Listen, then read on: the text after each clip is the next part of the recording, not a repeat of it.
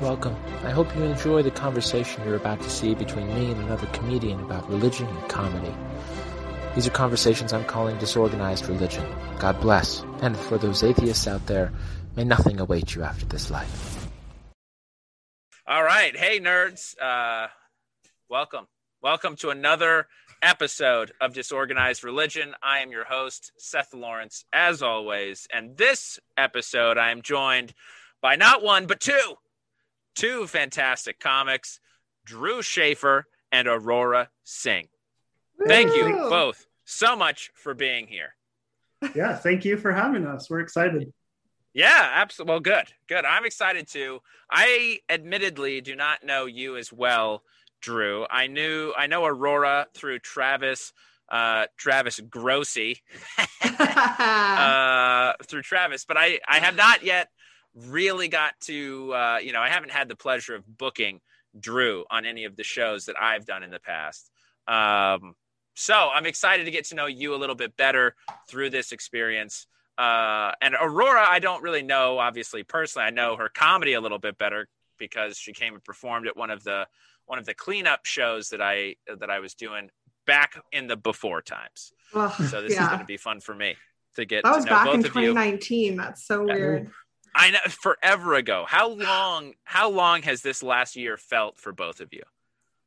Um, as newlyweds, as comedians, uh, yeah, just terribly long. Like, Yeah, I forgot what comedy is. Like, I literally, I watch comedy now, and I'm like, is that what you're supposed to do? I don't Yeah. remember. yeah, oh it's my gosh! it's been the longest year of my life. yeah. When did you two get married? Did you get married right before the pandemic or during the pandemic? Yeah, February 16th, 2020. So honeymoon? Was there a honeymoon? Yeah, so we were plan. Yeah, we went on a two week honeymoon. Okay. Um, we were planning on going on a short mini moon and then booking a trip, like a bigger trip later, because the wedding was a lot of money. Like you know, weddings and honeymoons, all that stuff is a lot. So we're like, oh, let's spread it out. And then eventually, I I was like, let's just do it all at one time. Thank God, I I decided to just say let's do it all together back to back because we got when our last day that we were in Ireland was um or the second to last day we were in Ireland was the day Italy had seven deaths of COVID and shut down and Italy shut down. And Yeah. so we got back and it was literally a week later and the school district shut down like everything. I was like I was so happy we got it in. Like I feel terrible people are dying. But yeah. And I mean, we had friends who Right. had weddings like planned in the middle of the pandemic, and they all lost deposits or had to go from 200 people to a or they're not together anymore. Yeah. Oh, really? Have they? Uh, you you know people who've called off weddings? Yeah. Yeah. Ugh. I mean, what a blessing this Yeah. then has been, Yeah. Right? Yeah. Yeah. We've been stuck together. So it's like, even if I wanted to stray, it's like, where would I go? Yeah. There's nowhere to go. Same, same. Yeah.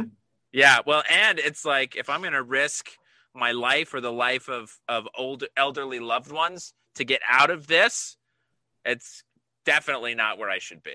Yeah. Exactly. So, holy smokes! February of 2020, you guys got married.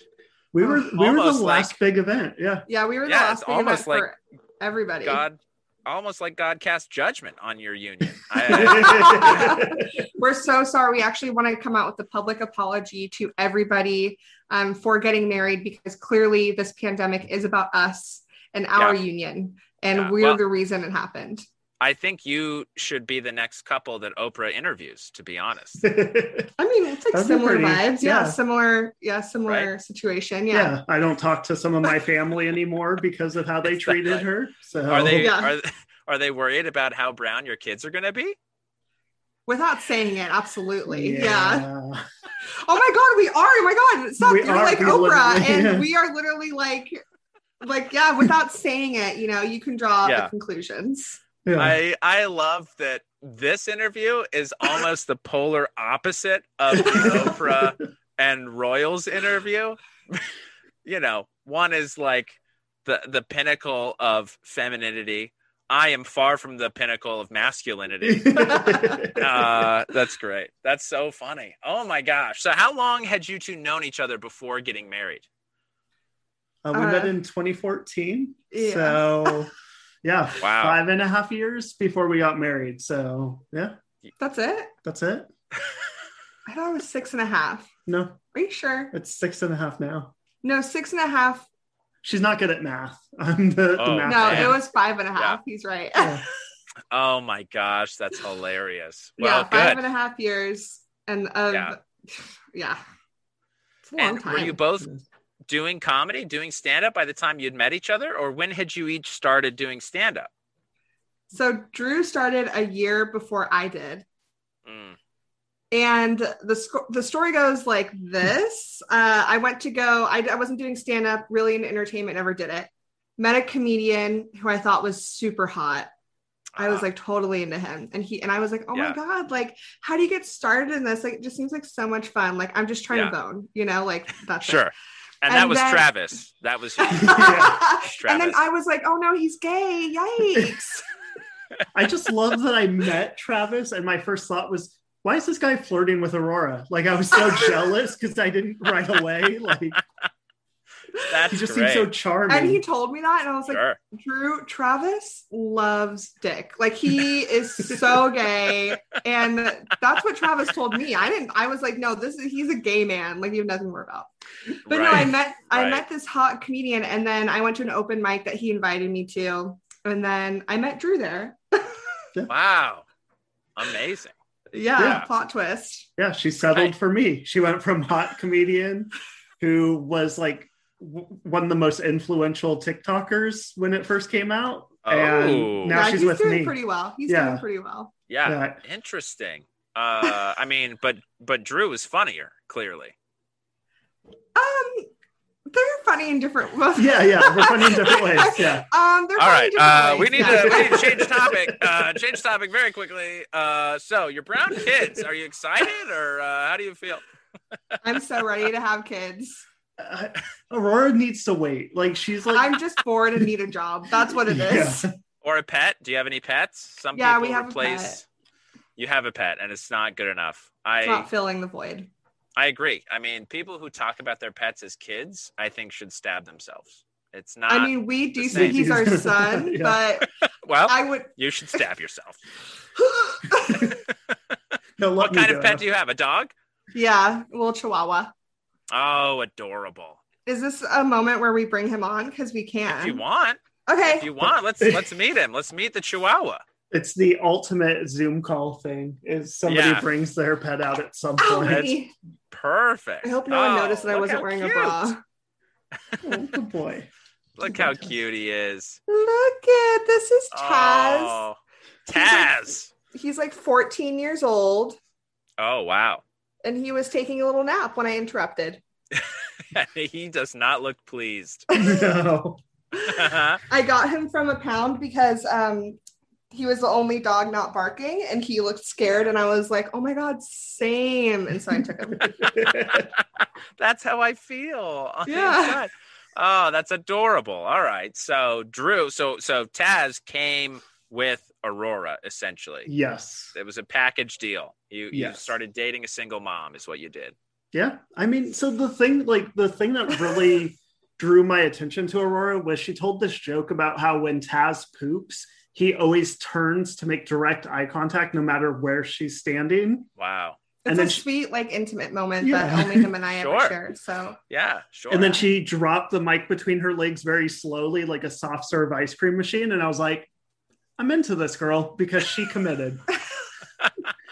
and yeah. Oh, as mimicking the poop is yeah, you're as mimicking the poop. She was like, Yeah, and this is how he poops. And I was like, Wow. and then I pretend like the the cord of the mic is um a hair that he ate and it's like now Oh. swinging. Wow. Yeah. Yeah. yeah, That's, she committed that's to the pretty bet. graphic. So, Yeah. ladies, if you guys want some tips on how to get a man and get married and lock him down, all you got to do is just commit to being funny and don't Right. don't half-ass a joke. If you're gonna tell a joke, tell a joke. Yeah. Right. Right. Clearly. Clearly. Now, how for those who have not seen either of you perform, how would you each describe let's maybe have you each describe the other's comedy. I find it a little bit difficult to, to describe like my own. Don't look at me like that, like This all is gonna be scared. fun. so so Drew, you said you know you were drawn to Aurora's sort of physicality in her Yeah. jokes. Um, how else would you describe her comedy for those who have not seen Aurora perform? Also, that was my first set ever that he's Yeah. saying he- he's talking Yeah. about. So that was, uh, I guess, six 2014? Yes, Six and a half six years and a ago. half years ago that Yeah. I did Wow. that. So yeah, what is it now? What is your yeah? Yeah, Is Um, it what's- the what's your- same? I don't. what's her comedy become? Um, so Aurora's like a storyteller. So she has all these stories from her life. She's led a very interesting, unique life, and she can tell it in a relatable, charismatic way. Like she's not going out of her way to make like a silly punchline. She's not making puns. She's just telling her life story in such a funny, engaging way that you're like, I'm along for the ride. Where's this gonna go? Okay, this is Right. hilarious. Right. Oh gosh, that's good. I mean, that and- makes and me for- sound good. for that for that though for that level of incorporating what you have to work with on stage for a first set to be incorporating the mic in in an act out Yeah. i mean that's that's pretty advanced stuff i Yeah. i struggle figuring out how can i use the mic stand in a way that's not a mic stand or a phallus right what is a clever way to do it so props I, I totally understand why drew was drawn to you Thank Uh, you. all right, Aurora, it's your turn. How how were how would you describe Drew's comedy? When Drew is completely himself on stage, 100% himself, he Huh? is very quirky, nerdy, but very like overly confident in his unsureness and his awkwardness. Like he's like very because he's a very intelligent person. Yeah. But he's really not street smart and doesn't really get like social cue. Like he's he's like kind of distant when it comes to like social cues and like social norms. So Uh-huh. he's so awkward, but he's so confident in his facts. So the two and two just melt together on stage in this hilarious, like confidently awkward comedian who has clever jokes. They're super witty, but they're said with like a smile on his face at all times. So you can't help but laugh and like enjoy yourself when you're watching him. Aw. I love that. That's great. The the other thing that I love is you immediately started with a bit of a veiled a, a bit of a veiled criticism. So what what what prevents Drew from being himself? How do you know he's not being himself on stage?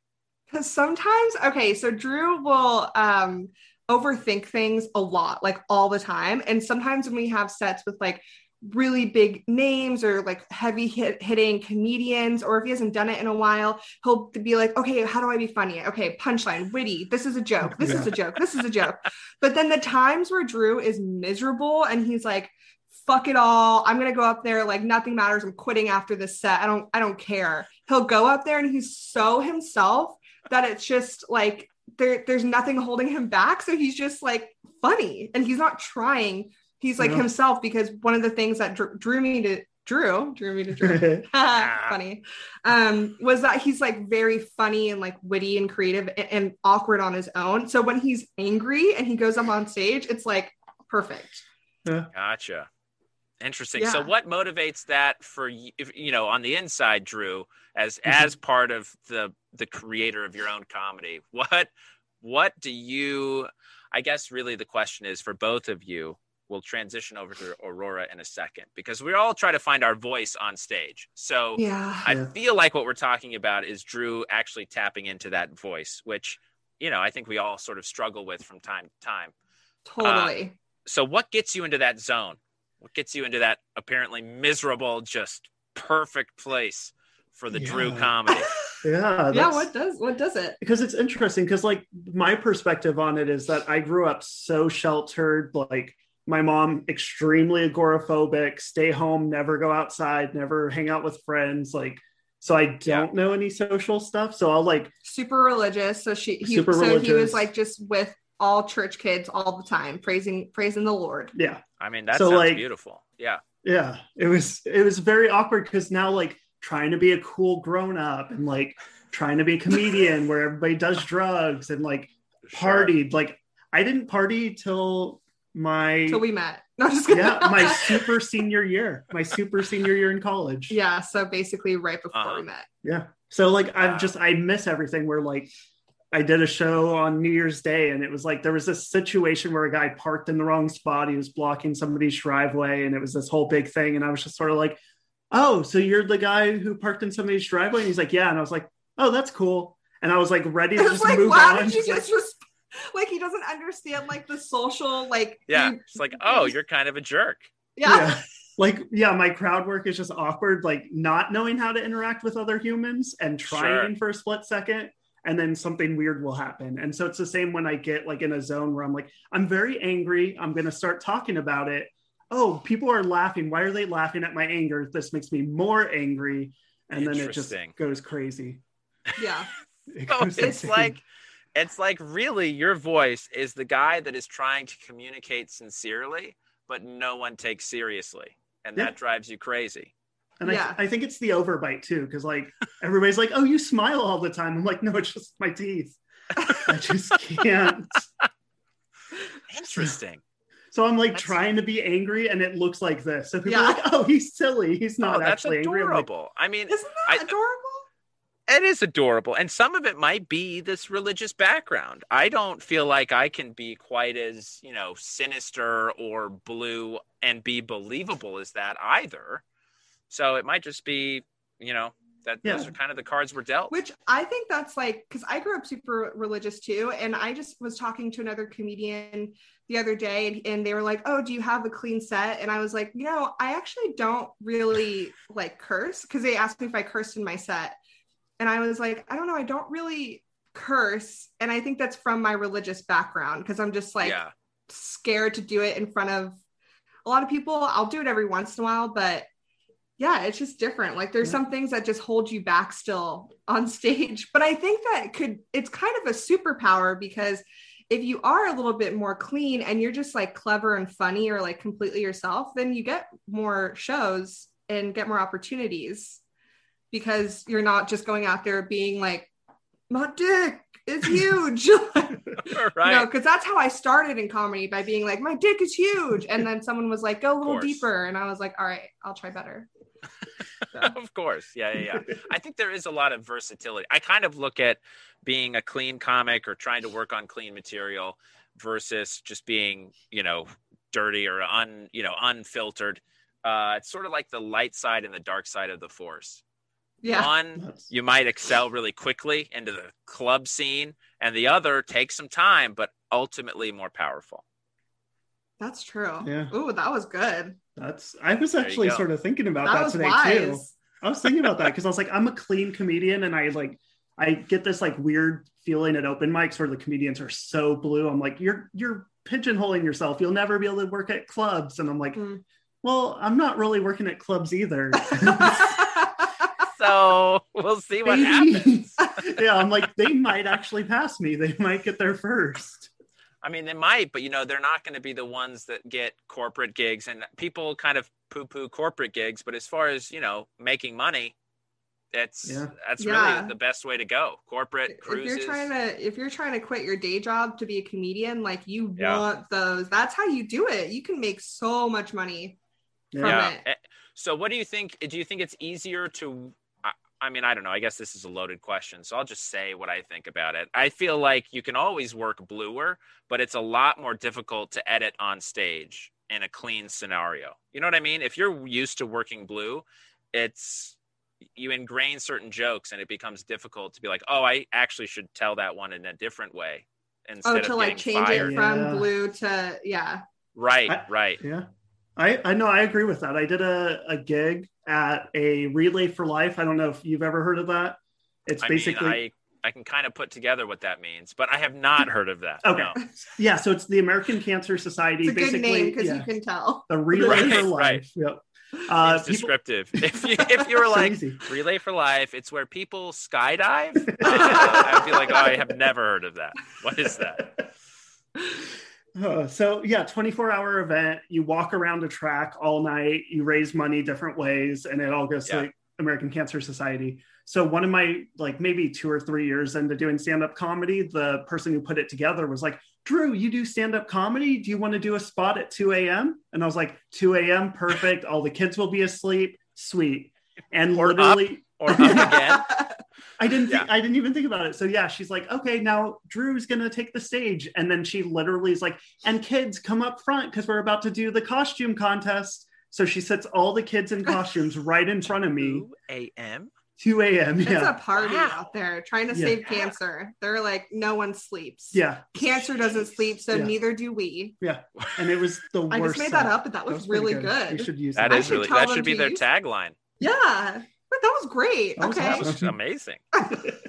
Impressed. Yeah, that was a bad set. That's the, Yeah, But- that's tough. I just basically it was like all setups. Like I would start telling the joke and then realize it was going to end with- in like a innuendo or like a sex joke, and like pretty much every joke was just set up. Oh, oh yeah, there's kids here, and so it was just miserable Right. for ten Right. minutes. I think it was just all setups and like two jokes. Ugh. Yeah, but I mean, they should have warned you. You know, That's- I mean, at least I guess now you town. know. Every time, just be like, okay, will there be kids aware and present? Yeah. Yeah. I also feel like if it's a normal show and then you show up and they're like at comedy club or something, they're like, oh, it needs to be PG. I would be like, but it's a comedy show. Like they should just know that they're bringing their kids to a comedy show. Obviously, I'm going to respect the rules, but I'm like, Right. uh, I'm still going to, if, if the kids aren't going to get the sexual innuendos, I'm going to say them. Yeah, sure. I 'Cause mean, they'll go like right over adult their head. right? Yeah. Yeah. Yeah. They're not going to know. Really. No. And if they do know, if they learn, good Yeah. for them. right. Why not? Why not have education at 2 a.m.? There's nothing like a forced sex ed class at 2 a.m. in a They could- costume, they could use it out there, honestly. yeah, That's, we uh, really could. It's a good place. right? No, it's true. I mean, they're already learning about cancer. If they're going to learn about death, they might as well learn about life. There you go. That's actually yeah, that's true. That's another good. That's it. They should be using these. Like, They should, We yeah, should send it. Drew, send this episode to them. yeah. Here's some marketing on the house. not on the house. It's a pandemic. I need to check. Thank you. ah, we'll take any form, PayPal, Yeah. Venmo. Thank you. Uh, what about for you, Aurora? What what has been kind of your you know your cataclysmic moment, or what mindset do you need to get into to be to be your funny persona self on stage? Um, oh God, I have no idea. I feel like I just, I don't know. I've never thought about that because I feel like I go on stage and I am pretty much myself like all the time now. Like I I haven't really had that moment on stage in the past couple years where I've like been on stage and felt uncomfortable or awkward or out of my head Mm, or like in my head in a bad way, I guess. right, I guess I just need a microphone and some lights. and an audience. Uh, one or I mean, an listen. audience would be great, you know, but you know how it is. Sometimes it's a hit or Yeah. Yes, I do. I do know how it is.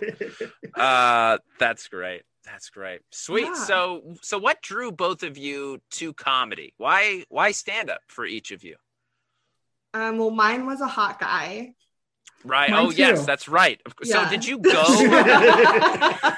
did you go to this open mic knowing this guy was a comic and that you wanted to do a set to impress him? That that was the plan from day one. Absolutely. Yeah. So i've been a fan of comedy always. Like my first, when I turned 18, one of the first things I wanted to do was go to a comedy show on my own at the Sacramento Punchline. And Wow. I saw Jo Koy and I just was like a huge fan of him before. And I saw he was coming through town. So I was like, yeah, doing that a month after my 18th birthday, got, got tickets. I was super excited. So I'd always been a fan. And then I've always wanted to be in entertainment, but my mom is an immigrant. So there's no way you can be happy or successful if you do anything else but be a doctor, a lawyer, or a teacher. Yep. So I Right. was never allowed to pursue it. But my, this, so when I met this hot comedian, I was forced to go to his show.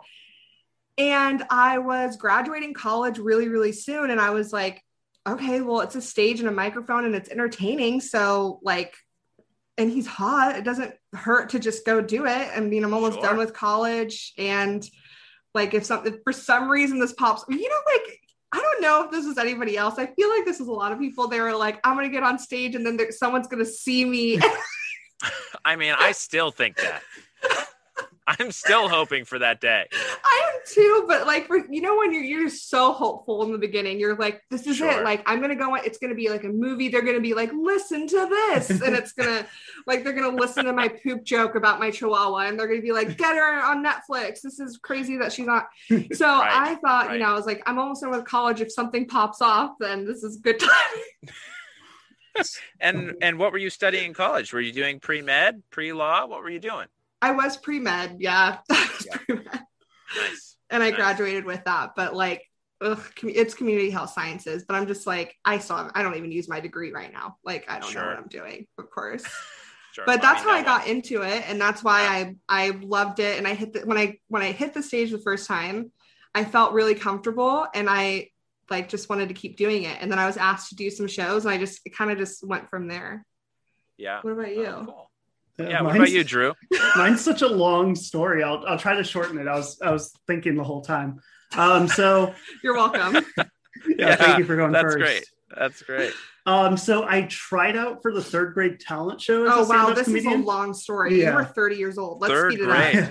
Third grade, I remember trying out. I was the only kid they didn't let into the actual talent show. They had like the tryouts, and then I was literally the only one who got cut. I was like, "What? Why did we have you were doing tryouts?" stand up. I was doing stand up, Oh god. and like That's I was so just sad. yeah.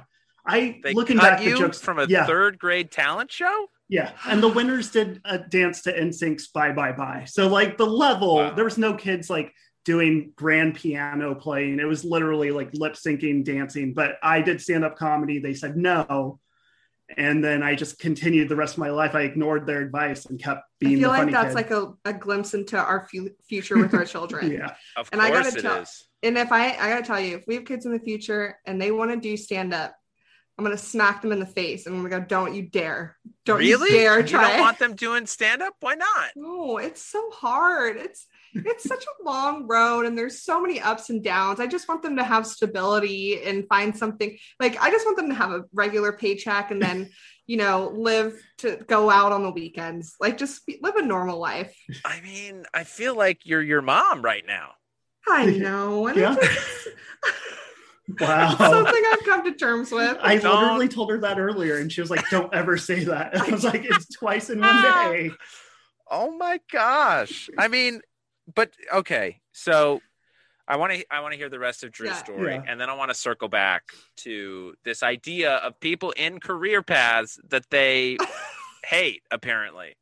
I mean, you can leave at any time, Aurora. Anyway. Yeah. All right, know. Drew. All right, Drew. So why why else? Why else? so yeah i just was like the theater kid went to nationals and debate like anything that i could be being funny doing i was and then um the sad part of the story if there's sad music play it on your phones everybody. Um, my brother actually passed away from cancer. That's why i do the relay for life. And he had like a bucket list and one of them was like a poker night thing. And we went to a casino in reno. We were doing the poker night and then one of my buddies was like hey i gotta go. I actually there's an open mic comedy show i'm going to. And i was like i'm gonna do that next week and oh, i okay. just I, I thought you were going to be like was on your brother's actually checklist, right? Or it was sort of yeah like my brother was always funny i was always funny and so like he Yeah. was like a very like one liner pun type person and they wrote a couple jokes together. Yeah. Oh, no kidding. Yeah, Wow. you forgot the best part of the story.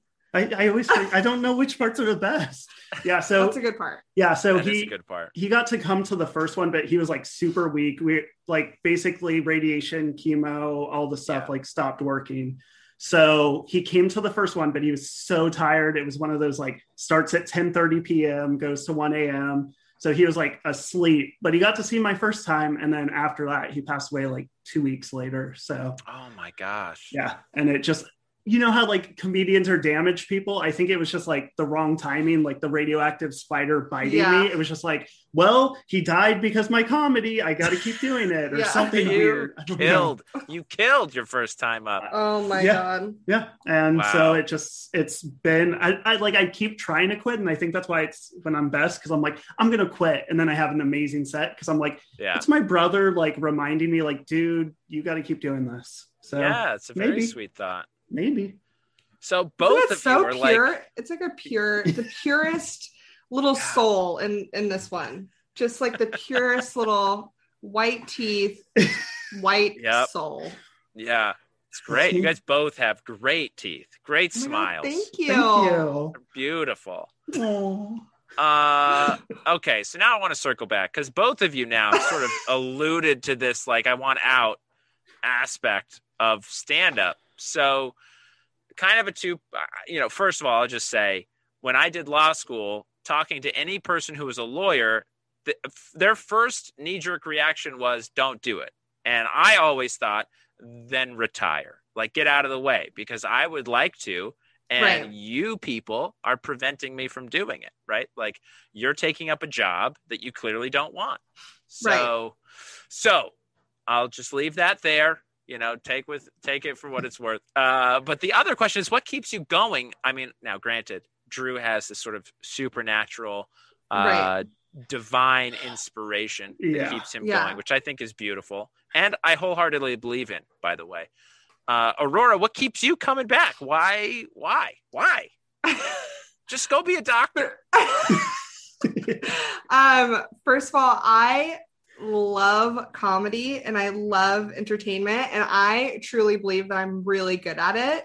Um, even though I'm, I know I'm not the best, but I like I think I'm good, and Sure. I know that when I'm up on stage, I'm making at least one person feel better. Like, there's no way one person doesn't feel. I, I am hilarious, so probably Yeah. like seven people at least. Yeah. yeah, right. um, right. Like the whole crowd, probably all Yeah. seven of them. All seven of them. Yeah. The crowds that I'm selling out usually is around seven or eight. So right. Right. Um, but no, I so I love stand up. It's just a lot of ups and downs. And Yeah. one thing I also love is like money and traveling and like living a decent life. And it's Sure. really I just spit a little bit. That's fine. That's okay. We're in the same quarantine Yeah. bubble. It's same. Yeah. guys been vaccinated. I've been vaccinated. Um, so it's uh I it's I guess it just like because I love it, it keeps me going when I like have people reach out to me and they're like, you made me smile today. And or last night I was having a bad week and tonight you made me laugh, or you're my favorite comedian on the show. Then that part is like com- the b- competitiveness, you Sure. know, all the highs keep me going from all the lows basically. And uh Yeah. I just honestly don't really feel even though I'm like educated and I have opportunities and I could get like a solid job if I wanted to, none of that motivates me or makes me as happy or makes me as fulfilled as being on stage. Yeah. And so that pass so even when it sucks, like even when I'm like at the lowest of the low in comedy, I just think about how good it feels when it actually works out. So it's kind of like an it's kind of like an abusive relationship. Yeah, where I'm like, it's- he's it's so sweet. Yeah. Yeah. He's so sweet. He brought me flowers after he punched me in the mouth, you know? Like that was so thoughtful. He really cares. He Yeah. cares. Yeah. uh, you don't know him. You don't know him the way I do. yeah, yeah. Uh, yeah, no, exactly. whole- wholeheartedly. So, okay. So if if your daughter or son comes to you and is like, I want to do stand up because it fulfills me, you're still going to be like, you're an idiot. Go, go do I'm something gonna be like, you were else." just around it too much from your from Right. me and your dad. Like, just explore your options. Just We've make sure Yeah. you make sure Your you're feelings ready aren't for real. it. Right. Yeah. Yeah. they're invalid. If anything, okay, depends on what age. If they're like older, I and they've like thought about it and they've seen it and they've been around it, okay. But if they're Yeah. like, you know, 10, 13, maybe even 14, I'd be like, you need to you need to try more things. Yeah. yeah.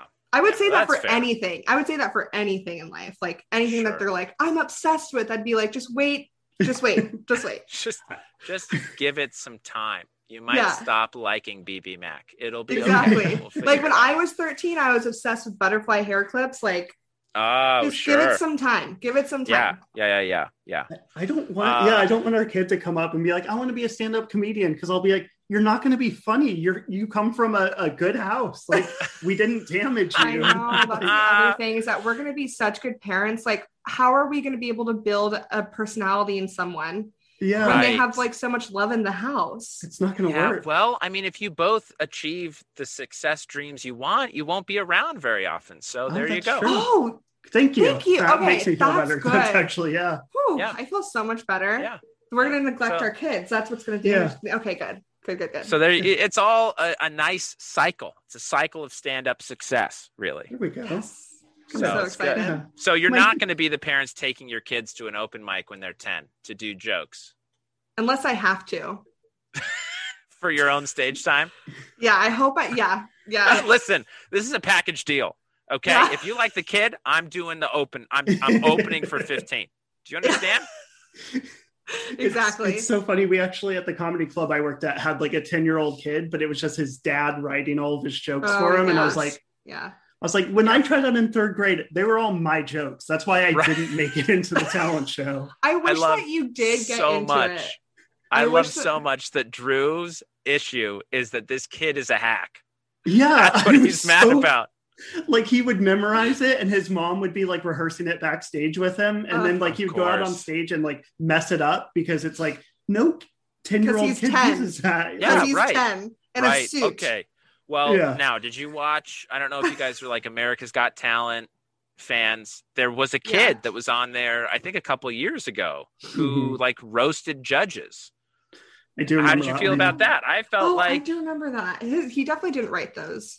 That's kind of what I thought too. I don't Yeah. think he No. wrote that. No. But Wow. of Good course not. performer. Good performer. Just Yeah. smart parents. That's what I think it is. It's like I I'm funny, but it's going to be way funnier coming out of a kid. Yeah, they don't have anything to relate to. That's the problem. Like my third grade joke was, I want to be able to be cool and wear my hat backwards, but I also want to keep the sun out of my eyes, so I need one pointing forwards. And then I like prop comedian a hat that was forwards and backwards. I was like, That's now beautiful. I'm cool. Yeah, That I is hilarious. And why would they not want that in their show? I was like, don't parents yeah, why would they not want that? I kind of feel like you're a comic because you're jaded out of that experience. Like you're denied, you're denied a set at third grade, and now you're chasing that. You know? Yeah, And I know I would have crushed. that. that's like normal like childhood trauma that you're trying to fix in Yeah. your Yeah. adulthood. and that's why my whole thing is like, I want to be cool, and I'm trying to be cool on stage, and people are like, No, Right. you're not. yeah, yeah. Right, That's hundred that's when it percent. com- that's when it comes to like speaking your truth on stage because you Yeah. can't try to be cool. You're not cool, and that's what's great Yeah. about you, though. That's like the best part. I'm not cool at all. Yeah. Yeah. But you know, there is something very relatable in wanting to belong and not feeling like you do, Yeah. Right? right? I mean, that's that's my—that's a universal feeling. Yeah. Yeah. What's So. What's uh. Interesting. Well, I I want to now transition from feeling like you want to belong and not belonging. That's a great idea to have when we talk about religion. So, uh, you, Drew, talked about coming from a very religious house, and Aurora, you said you came from a religious house as well. So, respectively, what what religions did your families follow? Uh, so I was like, when I first started out, just general like Christianity. It was just some random church, and then when I Uh-huh. moved to a small town, it was a Baptist church. By the way, this is a small town, like small, small, small town. Yeah. Okay, so which do you do you mind saying which town? Just Yes. Yeah, uh, Fernley, Nevada. So Fernley, Fernley, Nevada. Nevada. So it's 30 miles east of Reno, Okay. and it was the fastest growing city in the country for like three years in a row. It went from like a thousand people to like 30,000 in like three or four Wow. years. Yeah. Wow. And then it All stopped. right. And it just stopped. Yeah. Yeah. Sure. Sure. Then So 2008, got the foreclosures. Yeah, that's what it was. oh the market downturn. Of course. Yeah, everybody was on subprime mortgages there. So, like, literally half the town had to leave. It was, Oh Crazy. man. So now it's Yeah. just a ghost town with a bunch of houses built. and and Tesla, uh, Tesla, Tesla just, Gigafactory yeah, is Tesla like 10 minutes just away. opened up Yep. over there. Oh, so it's gonna boom again. Yeah, It is, yeah. Prices are going up in Reno for houses because all the people from the Bay Area are just going in, boop, Yep. paying cash, cash, Yeah. cash, cash, Yeah. cash. It's it's funny. The the kind of I don't know what you'd call that. It's not really the Midwest. It's like the slightly eastern west from our perspective. Yeah. Yeah. uh anyway um yeah my sister is trying to look for a house and she's complaining about people coming in from california buying up and she's in utah so it's it's Yep. sort of covering that whole area Oh, yeah. and when we moved from north carolina to california our issue was the chinese doing the same thing coming over and buying up houses with cash, Cash. so yeah, exactly. Yeah. we're basically the chinese to nevada and Yeah. is what i'm That's- saying uh, all right, so general Christian and then Baptist. So, what was Yes. your experience like in the Baptist faith? Because I think my understanding of Baptist is is that there is sort of a, a more relaxed version of Baptist, but were you in the more stringent you know So- you got to talk Christ all the time? No, so it was it was pretty relaxed. I mean, like the the pastor, he was like a biker dude, and he was just like very like, oh, I was doing drugs, I was at my lowest, and now I found Jesus, and it was like very fun, relaxed, great environment. So Yeah. yeah, it was Gotcha. it was really nice. Yeah, But your mom was very But- sheltering. yeah. My Yeah. mom being agoraphobic and very sheltering, it was like don't talk about things and they don't exist. So don't talk to them about drugs. Uh, don't let them take sex ed through the school. Don't let them Wow. Drew has read- never taken sex ed. Like Yeah, he's a 30 year old man and he's never had sex ed before. Yeah. I mean, at least at least that sentence ended with Ed, you know? Yeah. so I mean I I imagine he gets it though. I mean I think he's he's, He's been figured educated. it out, but yeah. yeah. Yeah. So I mean uh, Drew, from your perspective, the sheltered, like negative, positive, and was it because of religion that you were sheltered, or was it just your mom's phobias? I think it was just my mom's phobias, honestly, because like my mom was not religious as a kid. Like I was the one. She started dating a guy, and I don't think he was that religious, but I just like one day started asking him about God, and he was like, oh, Yeah. "Oh, come to this church. I'll start taking you there."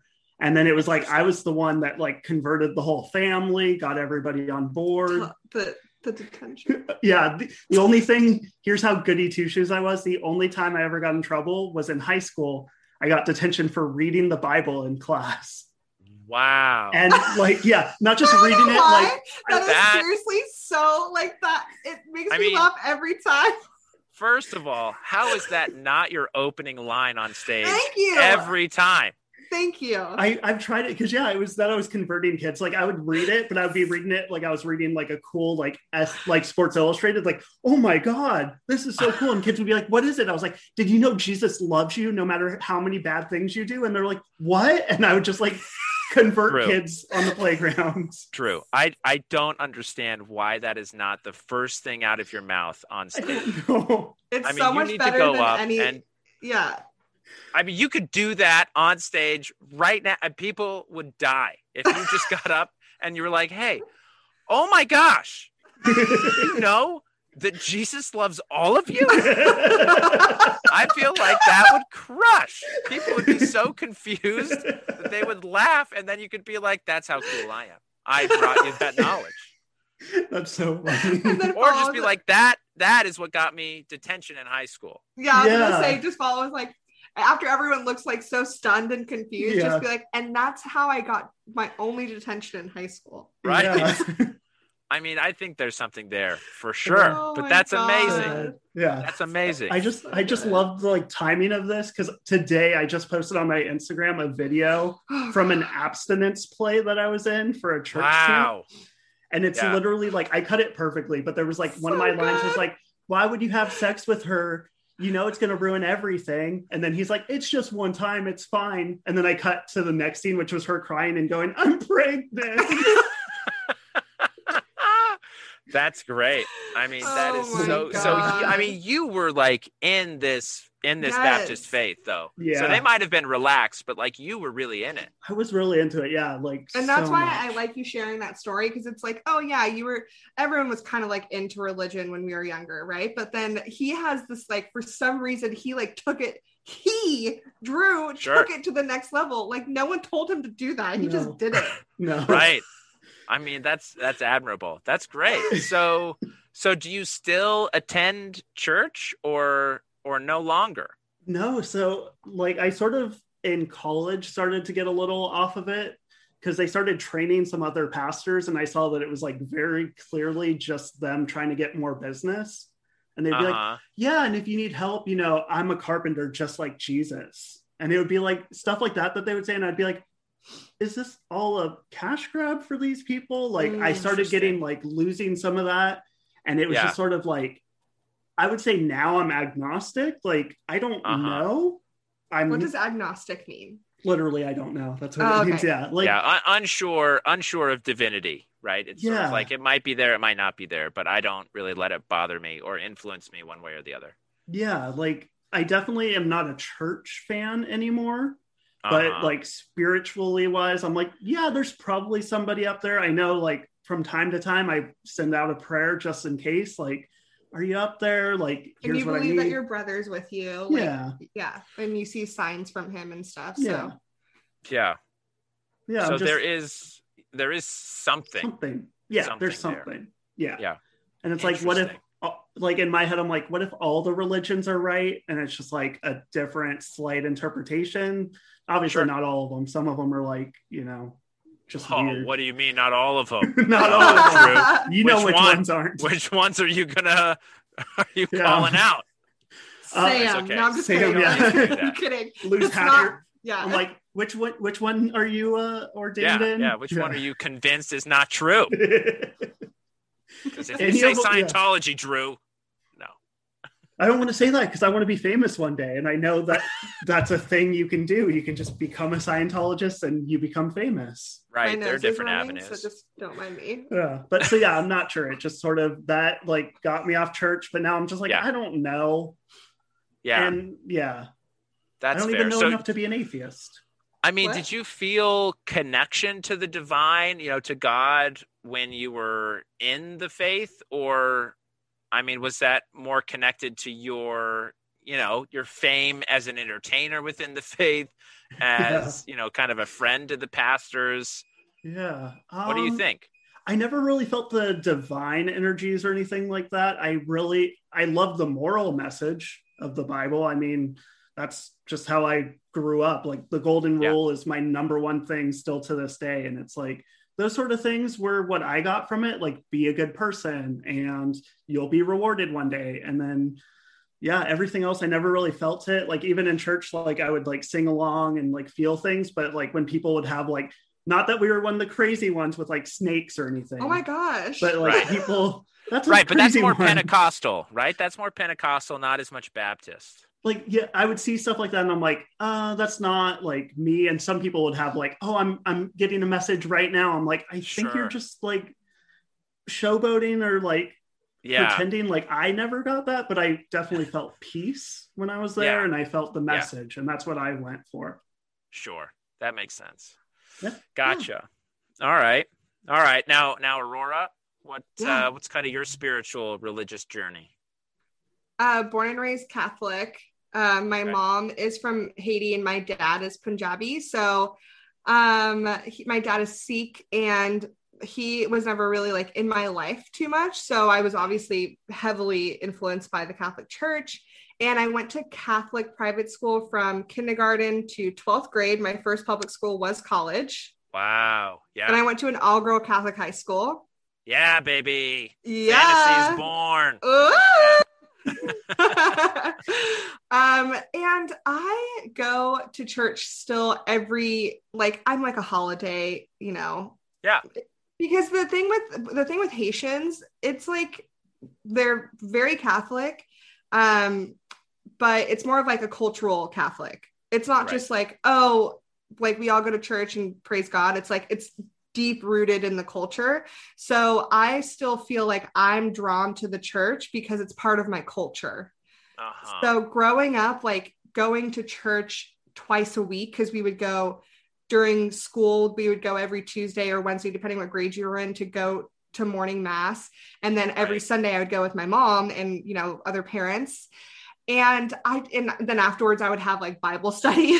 like I yeah, was yeah, like yeah. Now, what did they call the, the like the Wednesday night activities or Tuesday night activities? Did you do those? The no, I forget because what they call it, but I don't I think I know what you're talking about. Um, but I didn't do those just because I literally I was in Catholic school all the time. So sure, we so went you were there already, right? Yeah, we were already like the religion classes and all of that, they were all incorporated in like a lot of those classes, I think, were for like the night ones were for to get ready for sacraments. And we did that in school. Got it. Got it. So yeah, so it was a little different, but just gr- growing up being so like the church being like shoved down my throat, I like Yeah. didn't really connect to it on like a totally spiritual level. I Hmm. I looked at going to church as a way to get out of school and then like out of the classroom. Even though it's like all the same. I but I didn't have to like learn, you know. I just had to like st- and then also I always Yeah. volunteered to be an altar boy. I was like an, I was an altar boy.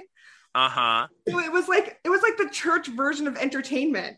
Yeah, right. Of course, you get to dress Yeah. up. You get to play Yeah. a role. Yeah. You get to be backstage. Are you kidding me? Like, right. heck yeah, being That an altar boy room? was yeah. You get to be in a green room. Like that is Yeah. amazing. So when I would, so when I would go to church with class, I would always be like, I'll be the altar boy, and I'd go in the green room, do my thing. You know, we come out, we perform, and then we go back and leave. So a way to get out of the classroom, I was performing, and then on Sundays we always went to brunch afterwards. So that's like a lot of like good memories that way. But I never was like fully like spiritually like doing the hail marys and all that i felt phony always Mm. like as young as i can remember i just remember being like i don't feel like like this is like doing anything for me to like make me feel better gotcha.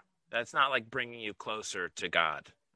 no it and it's weird because i i kind of got the same thing for like drew did like some of the moral stories and teachings I like related to, and I'm like, okay, that's good. Like treat others like you want to be treated, okay, and and all that kind of stuff stuck with me. And I think the places where I felt closest to God was like when I was in silence. So I think that's why Sure. meditation is something that's like better for me, like being outside or being like in a peaceful environment. Because when we would go on retreats, you know, Yeah.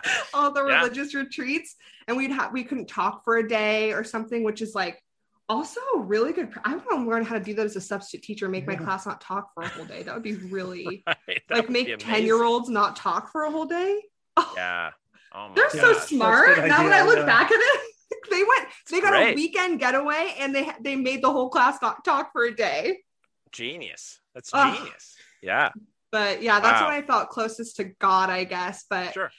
And then when i do like when things go wrong or things go right you know i'm always like very thankful and i i don't know what to call the entity that i believe in but i i so i just say god because that's Yeah. what i was raised with i guess Gotcha. So so what kind of led you oh I mean was it just the fact that you were no longer going to Catholic school that yeah like you know you stopped going as regularly or what kind of prevented you you think from continuing this like close relationship? I think my independence Uh-huh. like as soon as i got my driver's license i was like uh like Peace.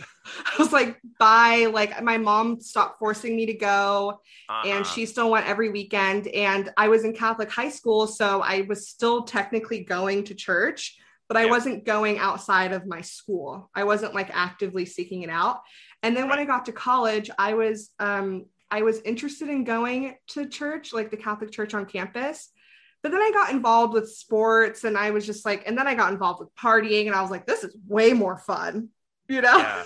Yeah.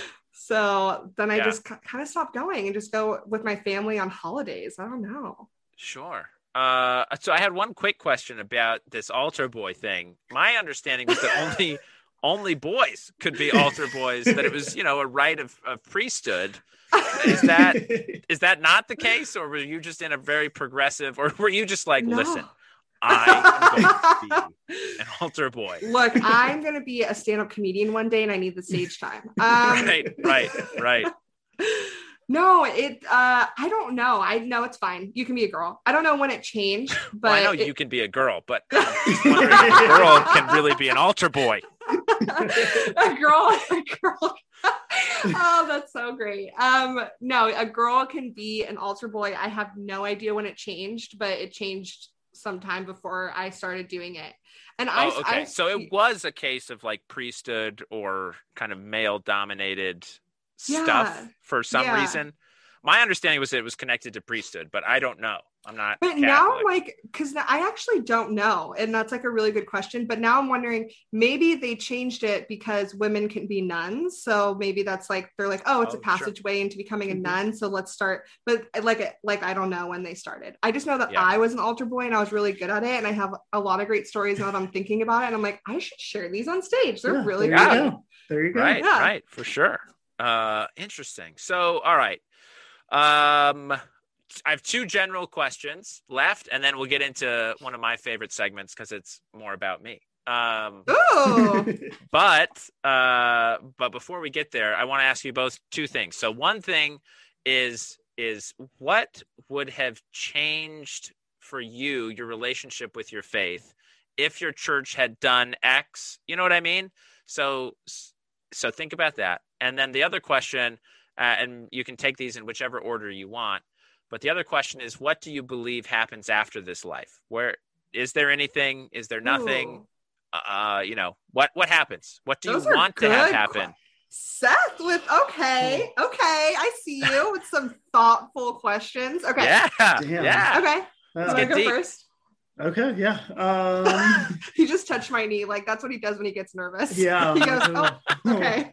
That's great. I mean, there's no pressure. Only God is judging. So go ahead. exactly. yeah, this answer determines whether you make it to the good place or the bad place. Um, right. That would be amazing. And that show, how did you feel? Anyway. Oh, okay, I let's love it. Oh my god, so good. Yeah, Yeah. focus. One of the best focus. shows. Um, Right. Watch The Good right. Place if you haven't watched it. It's amazing. It Yeah. is. It is good. It is good. I re- we rewatched the last. Babe, episode. focus. Sorry, yeah, I just, I, I'm nervous. I'm trying to stall. Trying to stall. Just like getting. Just to, what to do you heaven. think? What do you think is going to Yeah. happen afterwards? Well, yeah, take that, one That first because you've yeah. talked about your brother kind of communicating That with you little or being there. So, what do you think? I mean, where do you think your brother Yeah. is now? I mean, I'm hoping, I'm wishing that there's an afterlife. I remember in youth group, it was always described as like, oh, you love video games? The best video game of all time will be there. Like it was very much like everything's Sure. perfect. Which I love it. Yeah, yeah, yeah. They were good. They they sold me. They knew how, and that's why I was so good at selling my classmates on the idea. Um, Right. Um, no, I I mean I I hope that I can go up there and hang out with him. He was my best friend. We were like the only two people that we had like a our own language, our own shorthand looks, like because he was he was more religious or more like a good value person than me. Like Hmm. so much more innocent than me. Um, Yeah. where like even when we were in college together, if there was like somebody naked in the locker room at the gym, he would like get awkward about it. And he would like Yeah. he had code words. So he's like, if I start talking about the TV show Scrubs, there's somebody naked nearby and we have to be careful. And like yeah. just so innocent. Um So, do you think he's in heaven? Do you believe in heaven? yeah. I mean, if there is a heaven, he's definitely there 100%. Like he never drank, never smoked, never had sex, like nothing. Like Sure. he sure. led the life that is if there is a good place he's 100% there, um Yeah. so i'm hoping i feel like there's probably something but at the same time there's a part of me that's like what if we just disappear and become just energy and that's it and you just sort of dissipate into the world so i'm So conflicted but i'm hopeful Yeah. I'm curious if part of your separation from your religion too has to do with your brother's passing in the sense of like, do you blame God or do you, you know, what do you feel like in that aspect? Yeah, so I know my mom completely when he passed away, she like cursed God's name, was like, there's no God if he could do this to the nicest person.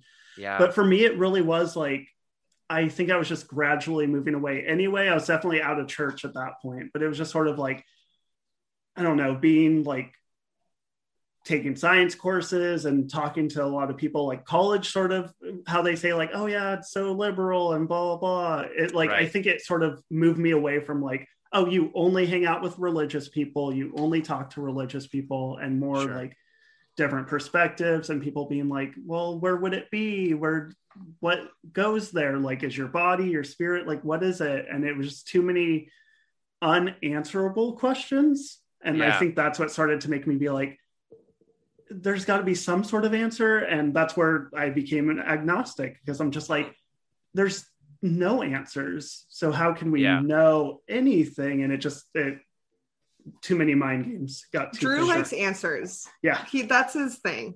I mean, that's fair. You know, I think that's a fair thing to want, right? yeah Uh, interesting. Well, Drew, I'm glad you came on this podcast. I've got all the answers you need, buddy. yes yes Um, i'm glad That's great. Okay.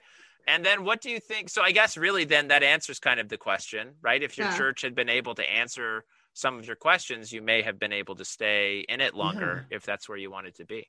Yeah, it would have been that. And if the original pastor had just stayed at the helm, like he Sure. was in it for every good reason. Like we would help people. I went to numerous people's houses when they had issues going on. We did like prayer circles. Like he was in it for 100% the right reasons.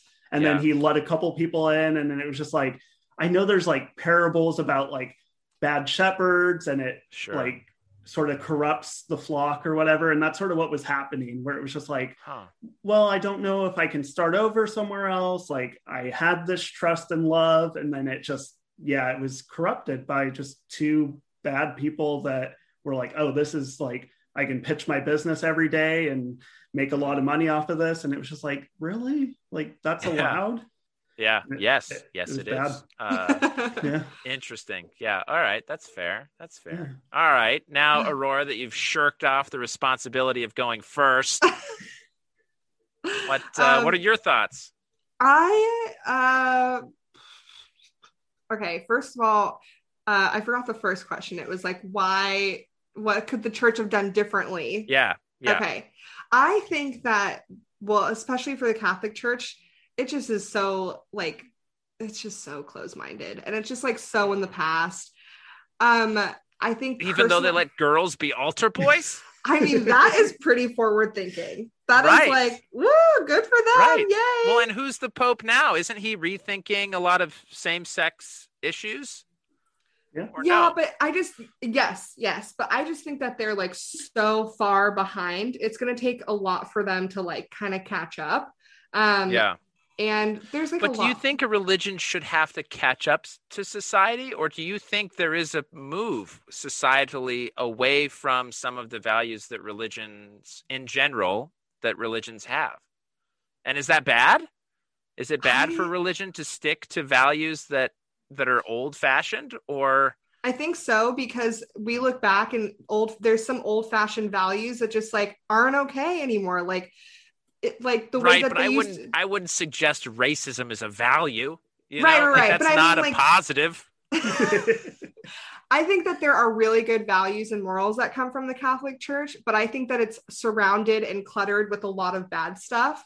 And I think that Sure. that's just where I'm like, it's going to take them time to kind of sort through that clutter and get to like that. We know our point is to like be a good person and love thy neighbor and honor mm-hmm. thy body and, you know, don't kill people. Like just like simple Just the basics. just Yeah. like the basics and then you know i think and i think that there's just like a lot of clutter around it and for me i also wanted answers and i think that they're starting to come now in the catholic church of like oh well you know maybe it wasn't actually interpreted that a man shouldn't lie with a man you know like it's like Mhm. coming out now um but when i was younger that wasn't really the case it was just like don't sin don't do anything sexual don't even have those thoughts i had classes on how to right. curb the thoughts of doing Yeah. anything sexual sure. because you would you would go to hell Mhm. you know yeah, and like right, that's right. too Well, we're judged for our thoughts. Yeah No, and that's yeah. and that's too that was just too intense for me um so i think Yeah. if the church was kind of doing almost what it's doing now but like when i was younger maybe i would Sure. still be um and then also the second thing is just not be so boring like like i well, need that's a never going to change. That is a value that we need to keep. I'm like, I need a, a happy medium between the like singing and dancing and the shaking and like the Catholic Church because the Catholic right, the standing and the sitting and the Oh my god! And the the Yeah. hymns and just like the kneeling, and then you're kneeling, and then you're walking, but very slowly because you're in a line, and then you have like I Right. Just I can't. It's just too. Oh my god! It's a snooze fest. yeah, like I yeah, yeah, I yeah. can't get through those mass. I was so excited when I was younger, and they would let us all the kids leave in the middle of the mass to go do like a separate little children mass next to like the big mass. Oh, interesting. Yeah. I don't remember what it was called. I don't I don't know. But yeah, at Huh. one point what they would um I forgot what they were doing. Oh god, it's been that long. Yeah, they would tell a story and they'd be like, "All right, dismissing all the kids." And then all the kids you would see them run. They'd be like, "Thank Jesus Christ." Yeah. Like we Right. get to Right. leave and we would all sit there and listen to like a fun version kid version Yeah. of the story. Sunday school? Yeah. Or are you just talking No, no, Sunday no, school? It's added a different. new- No, oh, it's they- different. Primary. That's what we call it in my faith. Primary. But Um, I don't know. Maybe it could be very similar, but it's it was Sure. during mass, and then we would come Right. back before Yeah. communion. Yeah, Right, was right, yeah, right. we did it. interesting. We would just watched Veggie Tales. That's what I remember as a kid. ah, how they that's great. Veggie Tales. Are you kidding? Love fun. Veggie Tales. So much fun. Yeah. Good stuff. Larry Yeah, the tomato, know. right? Or Yeah. or Larry is Larry the tomato or is he the uh The cucumber, I thought. cucumber? What's the? I don't even remember. See, I don't it's know what been you that guys long. are. I didn't Bob? ever watch it. Is tomato Bob? Bob and Larry? Anyway, I don't know. This is riveting. I love this so much. Okay. And and do you think there's an afterlife, Aurora? What do you think happens after this? I think that there's an afterlife. Um, do I think that we go somewhere and hang out with people that have passed? I don't necess- I don't really believe that. I know that's kind of like Jeez, pessimistic. that's a downer. Yeah. No, go on. Yeah. You just But die. I feel- you're gone. I feel like it's something more like this sounds terrible. But it's not terrible, but I think it's more of like the good place. Like you become a good deed or like and and I don't think it's just one time. I think that you come back kind of like in a different form to your loved Uh-huh. ones and I think that you like you don't haunt them, but you like you like live through them and their actions. Interesting. Like so when they- you become a parent. That's what you're saying. Basically everyone goes to hell and they become a parent. Yes. yeah, bad parent. that's- You're a bad parent that is living through your kid. Interesting. I think you're that you're writing like a- jokes for them and you're putting them on TV. That's what heaven is. That's the afterlife. that is heaven. That's a, thank Yeah. you. Finally, that's what I was trying to say. No, I, no, I think that you're like you become like an inner voice in someone's head, Hmm. and I think like it, like that's how you like live and like are you like when they feel like oh I don't know what I should do, and then something happens and you're like oh okay I guess I'll do that. It's like I think that's how people live like their soul lives after they die because I do think that we have like I think that this is like a shell Uh-huh. you know, and we're just like souls inside of a shell. So there has to be something that happens with that energy. Do I think we're gonna be like in clouds and I'm gonna like see all the people who've died and I'm like, oh, what's dude? Like, hell yeah, let's hang out. Like, no, I don't think that's real. Yeah. All right. Interesting. Yeah, but but and you think that's true for good and bad people. There are good voices, so. there are bad voices. yeah, mm-hmm. I mean, there's good, I mean, yeah, totally, because there's good people and there's bad people. People have a dark soul Good and people have a and bad white thoughts, soul. Yeah. yeah. And I think that Sure. the people who have done terrible things in their life and they die, I think that those terrible things live on, and that's the dark side. And Yeah. you can choose whether to go with that side or you can choose to go with, you know, your brother giving you an amazing set and saying, No, Drew, keep going. Like, Yeah. which one do you choose? Because it, it, it all is free will, right? Yeah. I mean, that's what I think. I think we have free Yeah. will. So Yeah. we have to have both options. Fair. Fair enough. Well, I think both answers are great. And this podcast is about But who is right? Like, who do you think Not is right? judging. this podcast is about not judging Aurora. And the But truth is, who's neither of you is correct because Oh. I I know what is true. okay, Um, good. Let us know. yeah, right, right. Uh, no, I think that's great. I think it's beautiful that there's, uh, you know, a way. I don't know. I just think it's hopeful, right? I find I find it hopeful to believe in something after this life. That this isn't it, you know. And some people find it hopeful to believe that this is it, and that there is an end, you know, Right. to to whatever stress or you know whatever could continue afterward. That you know you do your best to live uh, a good life here, and then that's that's good. That's it. Yeah. That's all. Um, I sometimes find feel that. like I feel like sometimes when I'm like sitting alone, and this kind of goes back to maybe when I was younger, and that's I always felt like that's how I got close to God. But I always feel Yeah. like when I'm sitting alone, that's when I can like feel like presence, like a presence. So that's why I always Sure. that's why I think that I'm like, oh, we just become a presence after we die. Interesting. Like Yeah, the yeah, people that I've lost, I feel like when I'm alone and I'm like sad or I'm really happy, I feel like they're there, Yeah. you know, and that in that like feeling of like joy, that's them. Yeah. So in a way, you do think we can hang out with people that we like after this life. In a way, Yeah. right? Yeah. I guess so, kind of. Yeah. Whether we're aware of it or not, like I don't know, Sure. but yeah, Sure. kind of. Interesting. All right. Well, beautiful. I have loved this episode. Are you ready for the final segment? This is Yes. where I'm so excited. each get to pester me and bug me with personal questions since I've been bothering you for the last hour. In this segment that I call What's the Deal with Mormons? Drew and Aurora. So, what's the deal with Mormons? Fire away. Fire away. Any any questions you have regarding Does Drew faith. look like a Mormon? I am I am a Mormon. I actually am a, a member of the Church of Jesus Christ of Latter-day Saints, so that's why it's called What's the Deal with Mormons so that you can ask me about my faith. But Drew does does Drew- look like a Mormon. Okay, Thank good. you. That's what Sure. I thought. Yeah, Yeah, that was my first yeah. question. Yeah. He'd fit actually- right in. And I mean, uh, we would yeah. love for you to fit right in too, Aurora, but there might be a little I'm good. Thank you don't so much for the offer, but I'm good. know. But yeah, so many Drew's questions Drew's now. got that Go, go, go, Mormon go. glow about him. I, I do. I actually I went to a bunch of the stake dances with the other Mormon kids because it was just Yeah. Yeah, it was like they're the Right. only ones who are good influences. So sure. Can you guys can Mormons drink coffee now? Or soda? Okay. Uh, soda. Okay, so this is a this is a pretty typical kind of misunderstanding. the The issue is not caffeine. So a lot of people think the issue is caffeine. So they're like, "Oh, you can't drink, you know, coffee or soda, and you can't eat chocolate." Apparently, I'm I Um, don't have COVID. I'm sorry. It's just that you're good. I I, don't care. I hope you I do have have. COVID and Oh, you're thank you.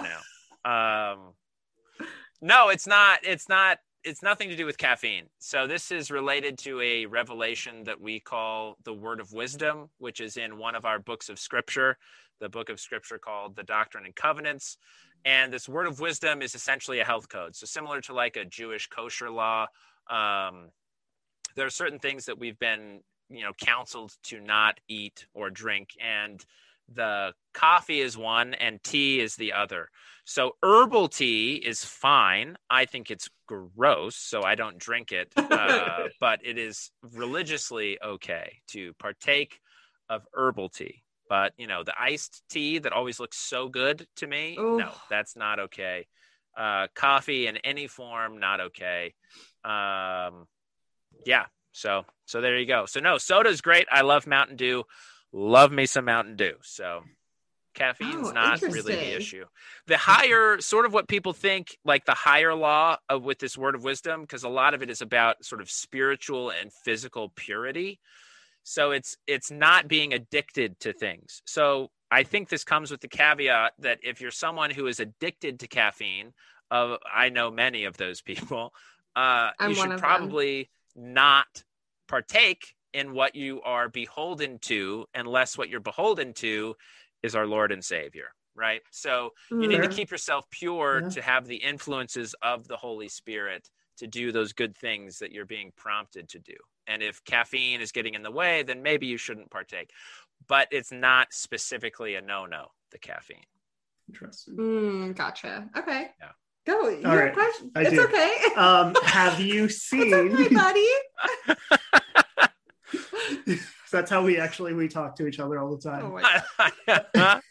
I love it. Uh, have you seen the Book of Mormon, The musical. the musical? Yes. No, I have not, but I have listened to a lot of the music. Uh, I think it is hilarious. And in all fairness, Matt Stone and Trey Parker are quite fair, you know, and they they actually portray things quite quite accurately, as silly as it sounds. Uh, on on my mission, a lot of people I talked to, um, and I don't know how familiar how familiar either of you is with my faith, but when we when a young man turns 19 uh, he has the option to go abroad or within the United States on a mission, proselyting, talking to other people about our faith and trying to get them to convert. So I did that when I was about 19 and a half, went to Eastern Canada, learned French, and taught people in French. And a lot of Oh my uh, God. That's people so that cool. I talked to, yeah, a lot of people I talked to, the only reason they knew about our church at all was because of South Park. And yeah. the episodes of uh, on my faith in South Park crazy but also pretty accurate in how the religion was restored. So Where did you go in Canada? uh so I was in the Quebec province. Yeah. So, I have a lot yeah. of family there. Oh, no kidding. Yeah. Yeah. Because they're Haitian.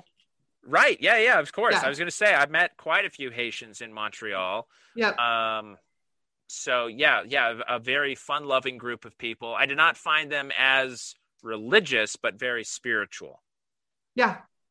That's good interpretation. fair.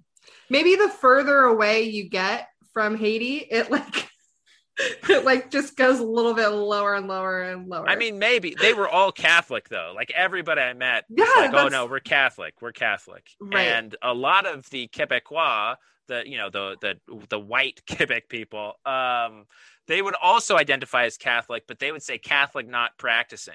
That was that I was guess like yeah, that's like what I am. But anyways, this isn't about me. This is Yeah, about I mean, you it right can now. be. That's- It's always about it's you. not about me, but um but yeah so anyway my my personal goal is to make it to jfl so i can go back to montreal yes. and you know talk to some Ugh. people and see some people that i used to talk to anyway that would be great but um yeah montreal is a beautiful city Oh, I love it.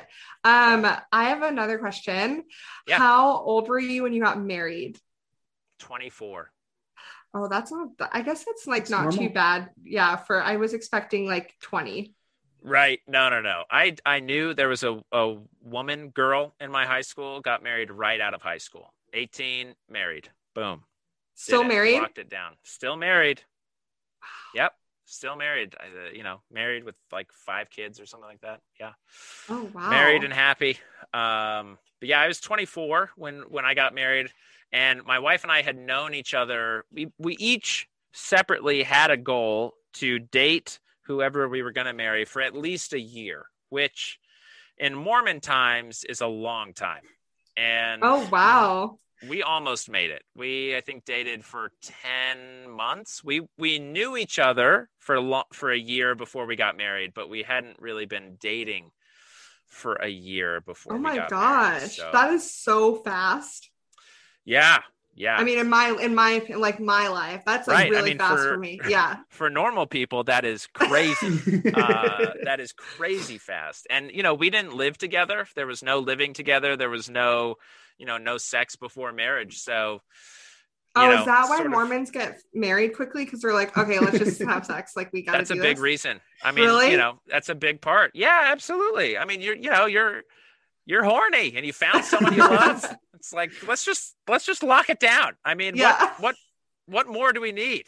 Um, yeah. So so I do think that is a uh, uh maybe an unspoken big part of why at least people in my faith get married a little bit younger. Another is that we're encouraged to. It's a step in life, you know. It's it's kind of part of, you know, marriage is very important for my faith. So so it is a religious, you know, a religious sacrament to get married in the temple and have uh, you know, the sealing ordinance performed along with the marriage. So it's Right. it's kind of a big deal. So the natural progression of things is kind of, you know, for young men, once you're home off your mission, that's that's your next that's your next That's mission. the next thing.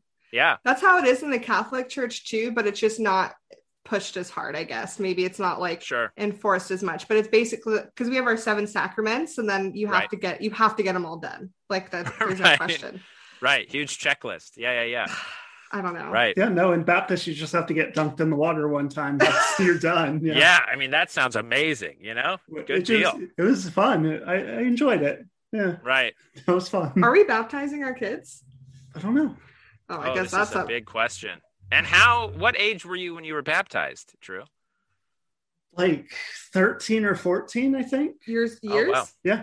Oh, Yeah, because I wasn't religious as a kid. My mom wasn't religious. It was yeah, when I was a teenager, and it's like a whole thing where you know you Yeah. you have meetings with the church leaders, and they ask like, "Are you sure you want to do this? Let's schedule it." And then they have basically like a like a hot tub behind the podium, and so Yeah. you always see it every time you come in. And Sure. then yeah, they'll do the Yeah. whole thing, and he and you're joked that he was gonna. by immersion, right? You're dunked Yeah. all the way Mhm. under. Yep, dunked all the way under. He joked Yeah. that he was gonna he was gonna hold me under a little bit longer, see if see if I could meet Jesus a little quicker. And I, I thought that was funny. that's so funny. I mean, that's that's Just like hilarious. threatened to murder a child. It's like Yeah. hilarious. Yeah. So so I mean, sweet. you know, it's funny to us religious people, okay? Yeah. Yeah. It was actually yeah. It's- I was Yeah, uh, six months old. Right. Yeah. You got Yeah. sprinkled, right? You get Mhm. sprinkled as a baby. Yeah. I, I don't know. I don't remember it. Right. Yeah. Of course not. Of course not. I'm baptizing my kids. Uh, uh, in the Catholic faith, Yeah. Okay. Because Interesting. it's like it's like cultural to me. I don't know. sure. I guess I'll, I'm just gonna do it, and then also, you know, let them choose. I ch- I got a, I got a chance to choose. You know, Uh-huh. you got a chance to Yeah. choose. So Yeah. why not give them like at least stardom like how I did, and then they can choose if they choose. Oh, I don't want to do this anymore. I want to be Baptist, or I want to be, you know, Muslim. I want to. I'm like, all right, cool. The whatever, Yeah. whatever makes you feel good and makes you a good person. Like, go do that. Yeah. So, are you gonna each start going to church again regularly with with kids when you have kids? We've talked about this. We have yeah. I don't remember what we decided. I mean, I think we had we had basically one week, decided one like, week Baptist, one week Catholic. What's going to be the deal? I think the Catholic Church is more uh is a bigger part of my life than the Baptist Church is in your life. What do you think? I mean, yeah. It's because Baptist I mean, is just need sort have of this like conversation easygoing. off this podcast. Yeah. that is fine with me. No, that's I mean, great. so Aurora talked about it. She wants our kids to go through the seven sacraments for the Catholic I mean, you know, Yeah. I don't, I haven't even done all of them, but yeah, Um, but I think we had both decided that you know we're not going to force our kids to be religious. Right. But like with me, like I started asking questions, and it's like, okay, Right. yeah, if you're interested, then let's take you there. I'm still baptizing them though. Anyways, um, what other questions? Oh yeah, so many good questions. Yeah, let's. move yeah. Any other Seth. questions? Um, what is one like rule or idea from Mormonism that you're just like that doesn't seem right? Is there any that you like Uh, question. that you question or you just think it's just so bonkers? I mean, I think I think one thing that my church is going to have to face pretty soon is a a sincere question about female leadership within within the church. Um, and I want to be careful about how I phrase this because it is in my faith, and I do believe this that it is part of priesthood, and priesthood is largely, though not universally, male. And what I mean by that is that our our prophets, so we have a quorum of the 12 apostles, we have a first presidency, a, a living prophet, sort of similar to a pope in the Catholic faith, uh, who have talked about, you know, men hold the priesthood and women function within the priesthood. So it's not an exclusive, you know, power or right to men to do things within the priesthood. But that being said, you know, the leaders of every congregation are men. The leaders of our faith, the 12 apostles, all men. The first presidency, all men. You know, there's there's a female organization within the church called the Relief Society that is led by women. Um, but as far as like general leadership it generally it's restricted sort of to the relief society primary and young women's organizations whereas the men kind of control you know everybody. So so my wife and i have had many discussions about that and the just or unjustness of that. Um, so that might be a question that that comes down. Is it necessary for for leaders to be men or is there maybe a joint men and women you know uh, avenue? It's a that tough kind one. of go that kind of goes with like the church like you know them having to change any religion having to change with society you know? Yeah i think i mean i guess the problem for me with it is that i don't necessarily disagree with the with the you know men being in charge i do think the men need to listen or take counsel from women more. I've definitely seen that change as i've gotten older more women included in uh, you know councils within leadership of the church uh, on a local level for sure and i imagine on a general level that's happening more. Um, but you know the difficulty is that like leaders in the congregation like a bishop a the and the apostles are all called as judges in Israel. So they do hold a function religiously to help the members that they are in charge of to get closer to Christ.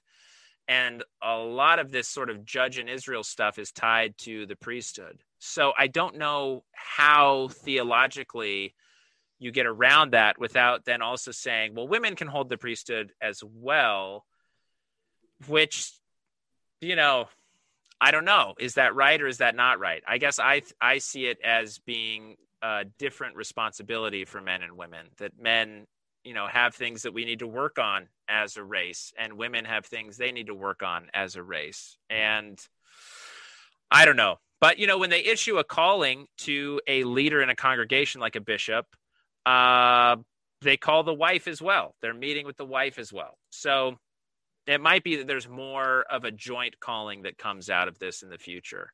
Um, interesting Would be, I don't know, where a husband wife is sort of the leaders. They are the leaders of the congregation. I don't know. But that's probably the only one I can think of that's one that I'm also sort of like, I don't know how I feel about it, you know? Um, that's a good question I, Yeah. don't I, I needed to ask because question. it's like, yeah, it's almost like do you feel like the Bible and, and the Book of Mormon, all those are like divine written by God, or do you feel like it's sort of like an interpretation by people who, you know, could talk to God in essence? How do you feel? Yeah, I feel more that way about the Bible. Um, Okay. That it's been through so many translations that there might be some things in there that we've just lost completely. Um, Hmm. I, I think a little bit uh, like that about the Book of Mormon. Um, it's a similar sort of issue in that you have prophets who have written different books that are included in the Book of Mormon. So similar to the Bible. Uh, I mean, admittedly, it's been through less translations. It's been through less hands as far as how it was organized. Um, so I feel more, you know, that it's more directly connected to the Word of God. Uh, but, but no, I, I don't find it distracting. I guess the, what I'll say is when I read the Book of Mormon, I don't find those thoughts about it being disconnected from from inspiration that's not distracting to me whereas when i read the bible it is distracting there are certain accounts or or stories in the bible where i'm like ah i don't know how is this Yeah. That's how how, does I this feel. happen you know Yeah. like how how is lot oh, why why are we including lot sleeping with his daughters uh, in a drunken state why is Yeah. that important for me to understand Yeah. Yeah. so Clutter. See? Clutter. Clutter. right Clutter. right i think much you know so i feel that way more about the bible than i do the book of mormon Um, have you watched uh, The Real Housewives of Salt Lake City? no i have not I have not. I might need to, but oh my gosh, I'm not a huge fan of like the reality TV shows like that. Uh, but Oh, you're you're gonna an aspect that want that I want to see it, just to be like, oh, you. I don't know if you should watch it. It is terrible and good at the same time. But Right, basically, right. there's like one Mormon on it. They or they were all Mormon, and now there's Yeah. only one that's actually still Mormon. Have they Oh, left the- the faith during the taping, or was this No, like- and I and sorry, I actually messed up. There's one that's still Mormon and another one that was never Mormon. She's just a different religion. She's the leader of her congregation. uh-huh. Um, but the all the other ones were all Mormons and they stopped being Mormon before the show. yeah, So they Yeah, like talk a pretty lot. Yeah, they Yeah. talk a lot about how like why they left and then the other one the one that's still mormon um owns like two tequila businesses and they all give her shit for having a tequila business and she can't as they drink should. alcohol. I think that's Yeah. anyway. This is they're like why, how can you be a yeah. good mormon and you're selling alcohol she's like well i'm not drinking it right? All right. I mean, that's a tough one. That's a tough sell. That's a hard. yeah how what do you think about that her Yeah. selling tequila but she's a devout mormon I don't know. I mean, to be fair, I think a lot of people, if I ever get really famous, I think a lot of members of my faith would look at me pretty similarly to this tequila touting woman.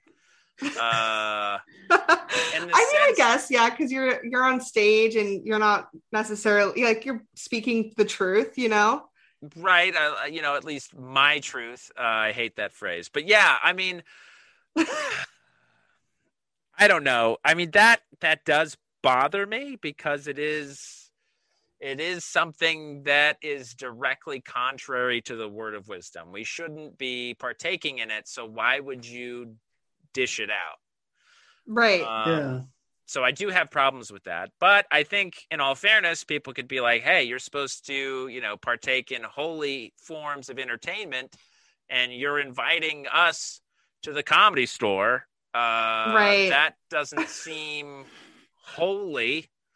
So, also, you know, I another one. understand. What's that? Another one. Sorry, go ahead. I'll you. No, I was just going to say I can understand, you know, why people would view that as equally hypocritical. But Mhm. I, I sort of look at myself as a white knight in these comedy clubs. Uh, you know, shining my light, not hiding it in a bushel, as it were. Right. Yep. There is another housewife. Um, sorry, we're talking about housewives. I, Drew's so excited It's right okay. now. It's my favorite topic, really. But she was Mormon, um, a devout Mormon, and then she got married to someone that wasn't Mormon. Yeah. And um, oh, so she he couldn't have been that good then, huh? No. so he was so he was willing to convert to Mormonism to, oh, snap. to be with her, but Yeah. um the church wasn't uh super welcoming to him because he's black, and so she left the church. Yeah, well, that's fair. Yeah, is that yeah, a that's thing? a tough one. Is that a thing? Uh, Until the So- right? my faith had a really troubled history with with African American members.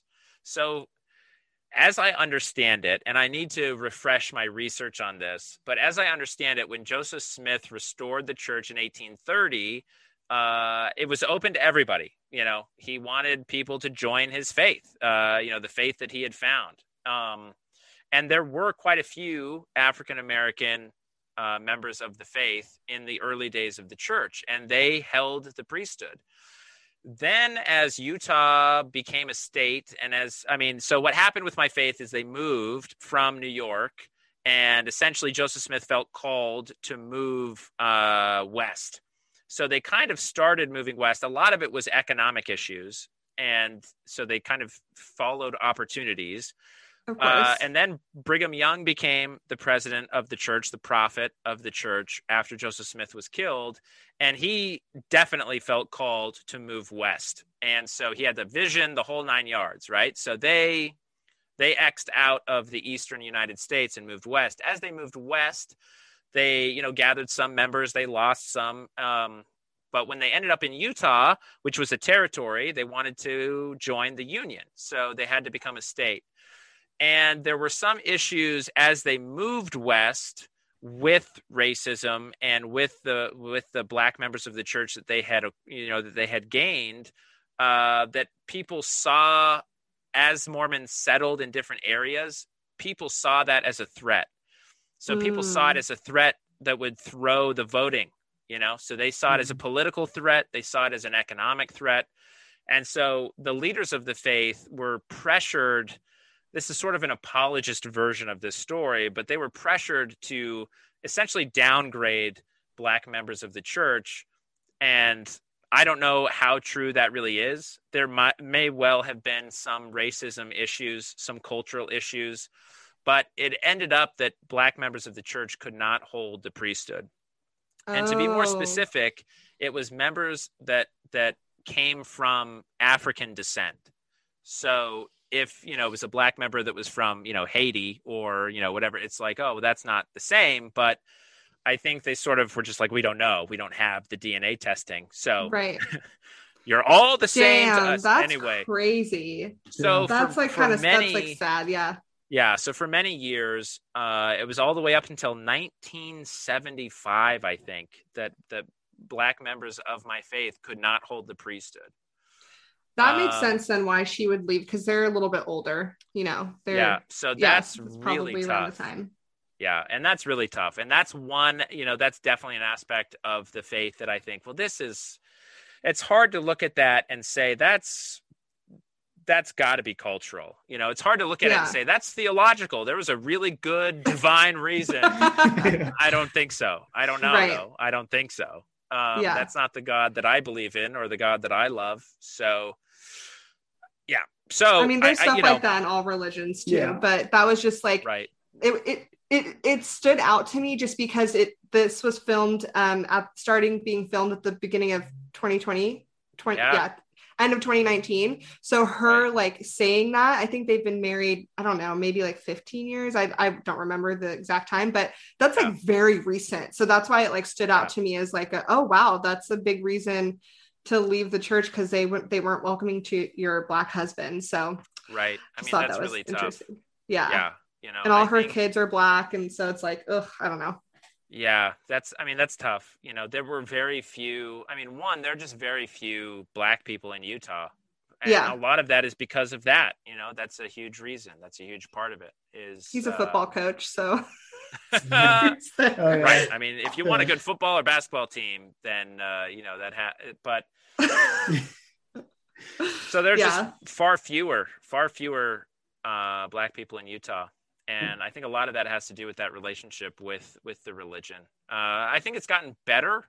I would hope that it's gotten better, but um, you know that honestly, it was a big reason why my wife and I wanted to get out of Utah and raise a family outside of Utah because whenever you have kind of a, a uniform you know type of person or a uniform outlook on the world there are some issues you know so we wanted them to grow up in a more diverse place um, Are you like ra- raising them like strict Mormon? Like, are you Uh, letting them kind of choose, or like, what? What do they? What's their? What's I their mean, life our- like? our oldest is nine so they have no free will uh, no i mean we're doing our best I mean, you know my wife and i were both raised within the faith so we both still love it we both still find a lot of joy and peace from it uh, we go to church uh, you know i mean i guess before the pandemic we would go to church every week. Um, we're doing home church now over the pandemic. And you know there are values and, and aspects of the faith that i that i really love. And so we're raising our kids in the faith. Uh, but Right. yeah i mean when it comes time for them to to really weigh their decisions and choose we we present them with the choice. So in my faith we're baptized at age eight my daughter you know we talked to her about it and said here's you know this is the deal but you can choose. And granted eight is not really a it's not the age where you're gonna be like you're wrong mom and dad. This is stupid. Um you know there's a heavy cultural societal pressure within our congregation to conform right as there is Right. within any group. Yeah, that absolutely. being said you know when she's a teenager and and really i think testing the boundaries um yeah if she doesn't want to go to church uh a couple weeks i don't feel like it's worth fighting. I do think i will say you should and i i think and i'm pretty confident you'll be happier if you do come with us. But you know it is ultimately your choice so oh, Seth, you're such a good dad. uh, well uh, we'll see when she comes out as a lesbian no, I'm just kidding. I'm gonna try to be as supportive as I can, you know, with everything. But, but, Oh, uh, but yeah, I, I think it's important to have some of these values, and I think it's important to be, uh, t- you know, to take a take a stand with some things. yeah, I love that. I think it's important to get the values and morals you can from any religion that you are. Like, there's Yeah. good parts of every religion. So as long as you're out there, just you know, being a good person, Yeah, I think that's the that's the key, right? And you know, uh, whether the- you the- drink coffee or not, like as long as you're Yeah, absolutely. and if you want to bang a dude, I don't care. Is it what I'm gonna choose to do? No, no, not. But uh, you know, I'll pretend to understand, and we'll be fine. I love that. That's a good Yeah. outlook. Yeah. No, Yeah. I just, I just, I like your joke, the one that I heard um, at the World Series about, you know, like, what if you don't believe in God, why would you be a good person? It's like Oh, sure. that one's so, so good, but it's yeah, it's because church put those morals in me, and I'm like, it's, I can't remember what the like. There's a theory. It's like the worst thing that happens if you believe and God doesn't exist is nothing. Right. So you have you should just believe because the Right. upside is so much. So it's like, yeah, I'm still gonna be a good person because if It's there like is- wearing a mask. yeah, yeah. Yes. it really is. It doesn't It hurt is. to wear a mask. It just hurts not to. Yeah. So you might as well just Right. wear it. I mean, it is inconvenient to wear a mask, just It like it's is. inconvenient to be good sometimes. Yeah. Oh my God, you guys, this is like a lot of good messages. We're getting good messages. We're getting good slogans. We're getting good vibes. This is a good This is it. time. This is it. This is the bread and butter of this podcast. Uh, I love it. You guys are so great. D- Any other questions, or or are you ready to to get into the plugs? Questions. Do I have any other questions for a Mormon? How many times do you get Yeah. to sit down Right. Actually, yeah. with an honest My- Mormon person? my church youth group, we had a like a I don't know if you guys call them pastors or or preachers or what the term would be, but he came and sat down with our youth group. He talked about the beliefs and the differences and was super Yeah. open and just like anything you want to ask. And it was I have a question. Yeah. Yeah. Oh, go for it. What Did you ever watch um, or look at bubble porn?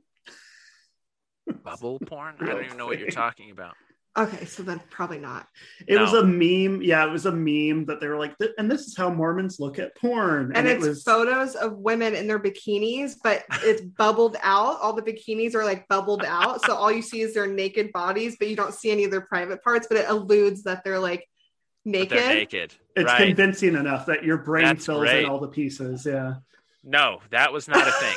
That's yeah. That's when like I was it's a growing up. meme. It was yeah. just you took it straight, baby. You took it right out of the spoon. Um, there was just the pure porn. That was it. That was all we had. On dial-up internet, baby. Yep, yep. So, yeah, And no, you no really- bubble porn. I don't remember anything like that. Wow. Okay, that was a lie. Yeah, you'll have to look it up afterwards, but it was a meme. That's what it was. It was like look meme. it up with your wife too. That'll be Yeah. like a fun little right. date night for you guys. Nice little foreplay going Yeah, bubble porn. Make some more Right. babies. Yeah. Interesting. Interesting. Yeah, no, have not heard of that even. That's crazy. Anything else? I want to ask like like dirty questions. Of you know? course you do. Of Like course the you do. worst, the worst sins, like how know- strict he is. Do did you know a lot of people who did anal before they got married because it's technically not sex? Right, the poop hole loophole. Yep. Yeah. Yep. Oh, I'd never No. heard that, Yep. but that's good. Right. I no, I didn't know anybody who did that. There's also this thing that apparently was very like common, which was dipping. Have you heard of this? Yes. No. Yes. So I think every religious person is basically the same, and we all think of the same sort of loopholes. Okay, so yeah, poop hole loophole is this one that's like, well, it's not strictly intercourse, so and yes, it is. Uh, the other thing was this thing called I- or or soaking. I think they called it I think soaking, that's what it was. Yeah. where where the the I'll male tell you why I know this. penetrates the female. There's no pumping. You just you just soak. You're just soaking. Which Is that a is thing? Did people do that? Yeah, people apparently now not in my group, not in my group that I knew of. Uh, and guess what? That's also intercourse. So Yeah. you've done it. You've done it. And um, I don't. I just don't understand these things where it's like, oh, that doesn't. Yeah, it counts. What about are you like talking about? blowjobs? Right. Yeah. Still, that's. Still? that- I mean, What about giving yourself a hand job? Right. So we call that, you know, masturbation or self abuse. self abuse, right? Uh, and so it is definitely common. I mean, statistically, right? What is it? Like 99.9% of all teenage boys do that at some point. Definitely happens. Um, but it's not encouraged, right? So it's one of those Right. sins that you should be talking to your bishop about and seeking help to uh, prevent Not, or yeah, not or- even think those thoughts. or yeah. stop, right? Ugh, we've all well, had and you know, in in my faith, it wasn't necessarily don't think those thoughts. It was, you know, there are certain thoughts we have that we can't control that just happen. There, there's an animalistic nature to all of us that we're trying to overcome. So it wasn't like you're punished for having the thought, unless unless you're like seeking the thought, right? But if you're walking down the street or if you're looking at bubble porn, if you have something, you know, that just comes into your head, you're not really judged for a choice you haven't made. You know what I mean? Uh, or for something that happens That's that you haven't chosen. I do remember that. That's yeah. awesome. I wish the Catholic So- Church would take that, take a note from that, because literally, I remember being in fifth and sixth grade, and both years when we did the religious sex ed classes, Yeah, yeah. they would be like, and if you think the thoughts, here are tools that you can use so that you Sure. don't think those thoughts, because those thoughts will send you straight to hell. right. And, I'm so- like 12, and I'm like, oh God, what?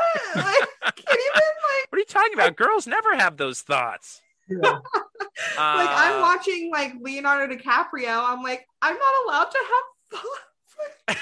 Watch No, you just- movie. I mean, he was a great swimmer. Not that great, but uh yeah so it's we had strategy talks as well but it was about getting the thoughts out it wasn't about the judgment as having the thought it was like here's some stra- you know sing a hymn to get that thought out of your head or Yeah. you know go for a run or uh you know read some scriptures to you know what? you It from- also could have been that, and I just took it in the worst way. maybe i don't know But, could have uh, actually been that. And now that you're saying that, I'm like, maybe that's what they were trying to say. Right, right. But maybe you had a really strict nun that was just like, no, if you even think that, you're bad. Which I've heard that too. You know, I've heard that too. There's there was some terrible like youth lessons that happened in my faith, kind of you know colloquially or generally. I never had these lessons, but one lesson was was one that my sister-in-law had where the the the female teacher right comes into young women's class. She's teaching a bunch of teenage girls. And she has she she's made a big deal you know like the week before she's like hey uh you know i'm going to bring in a very special tea set. We're going to kind of have just a nice tea party next week and we'll talk about some things. So she she makes this big to do about it. She brings in this tea set on sunday and they are they're you know sitting there talking about scriptures and they're having a fun little tea set right a tea party in in the in the sunday school class and then the teacher drops a teacup and breaks it after explaining like this is an antique set that my grandmother gave me she Oh, drops God. the teacup Oh, and God. breaks it right and then is like that is your virginity I knew yep, it. I I, knew felt it. it, So, coming, and I was you like, know? no. My my dad my dad had a lesson. I mean the, and the end of this lesson is like i can put the cup back together again but it is Mhm. never going to be the same. Yep. so you know it's like i guess physically you know the hymen's broken. That's not the same but can you be forgiven completely for a sin of premarital sex? Yeah you can right? And and it's like it spiritually if you truly repent and are forget it's like it never happened physically there might be some issues but spiritually which is what really matters but that part wasn't hit home to the girls it was Right. just you know What? That's actually the funny thing that you're talking about. That is that the school district where I taught and where I was, where I grew up, basically, yeah um, they started teaching second virginity, which is just what you're saying. That if you Oh, make a man. pledge, you can Yeah. reclaim your virginity. I'm like, in the school, they're teaching that in the school, and they That's were, yeah. I'm like, that's not allowed. There's a separation that's not occurring. But yeah, very Not high Mormon in population. Nevada. Nope. But you got detention for saying Jesus loves you no matter what. I Like, mean, there was a lot more to it. Yeah, it was that was very in much science class Yeah, Oh, right. Obviously. Yeah. it was. Yeah, it was very bad. I just remember because, like, like with one kid, I was like, "Hey, you know, like when you like don't study and you still pass a test, that's God." And I was Wow. just like, sure like I was just like Okay. whatever it took to sell it, and then I would like read like um, whatever that love verse is from Corinthians. I would like read that when my friends would be like, "I don't know if I like this girl or not." I'd be like, "Well, love is kind. Love does Right. not boast." Like I would read This is the explaining Bible. so much, and this is kind of like a really short side story. But I sold cars after I graduated college in Reno, Nevada, and uh-huh I was selling a car to this family. This girl was in the back seat during the driver driving test, and she was around my age. And then I don't know how it came up, but I said something about, um, oh, she said she grew up in Fernley. And I was like, Yeah. oh, did you go to Fernley High School? Duh. There's no other high school. Yeah, you went to Fernley Right. High School. And I was like, oh, do you know Drew Schaefer? And he, she was like, yeah. And I was like, oh, that's my boyfriend. And she, she looks at me and she like looks at me and she goes down and up. And she goes, I mean, I guess people can change. And I was like, oh man I was like, what does that mean? wow This is what it means. yeah Yeah, wow that's crazy yeah. That was it. Thank God. interesting well good for you for changing drew I I guess, yeah. I yeah I was annoying about it. That's the thing. I wasn't like easygoing. He wasn't it. I like a was very- cool, a cool religious kid like you, You know, Seth. You're a cool I mean- religious kid. I understand that. Thank you. Thank you. I understand. You know, I think I think that's that's uh it's admirable, right? You're taking a stand and it's like, no, this is the way that it is. This is Yeah. the way that it is. And if it brings you happiness and if you're not, you know, bringing down other people, I guess, then great. Yeah. Love it. I'm But, happy he uh, changed though, because he's uh because that was that sounded annoying. Yeah, I mean, was- people who are who are really into anything can be annoying. Right? Yeah. If hmm if you have a Star Trek fan in your group and you're like, hey, kind of, you know, Spock kind of sucks, it's not going to they're be gonna fun. freak out. Yeah. Yeah, they're going to lose And their every mind. second they're like, um, did you guys I want to tell you guys about this new Star Trek thing? And you're like, no one here Right. cares about that. This is not your audience. Yeah. yeah, wrong place, pal. Wrong place. Yeah. We're in church. Like, Yeah, see what I did on. there? It all I goes love that. together. I love that. That's great. Uh, any other questions? Or no? Did we? Did we? You're now converted, and that's it. We've done it. I Gave you all the answers. I'm converted. I'm converted. After Yeah. the the you guys don't punish people for having sexual thoughts. I Right. Now, if you That- act on them, then you're getting punished. right, right, right. but, But we we don't. We Right. only have sex when we, or we're only going to have sex when we decide to procreate. Otherwise, we both haven't even. Sure. You know what's funny about that is there are people. Oh, did we lose you? uh, so what's funny about that is that there are definitely couples that that believe that wholeheartedly that you can't have sex without In the Mormon church, conceiving.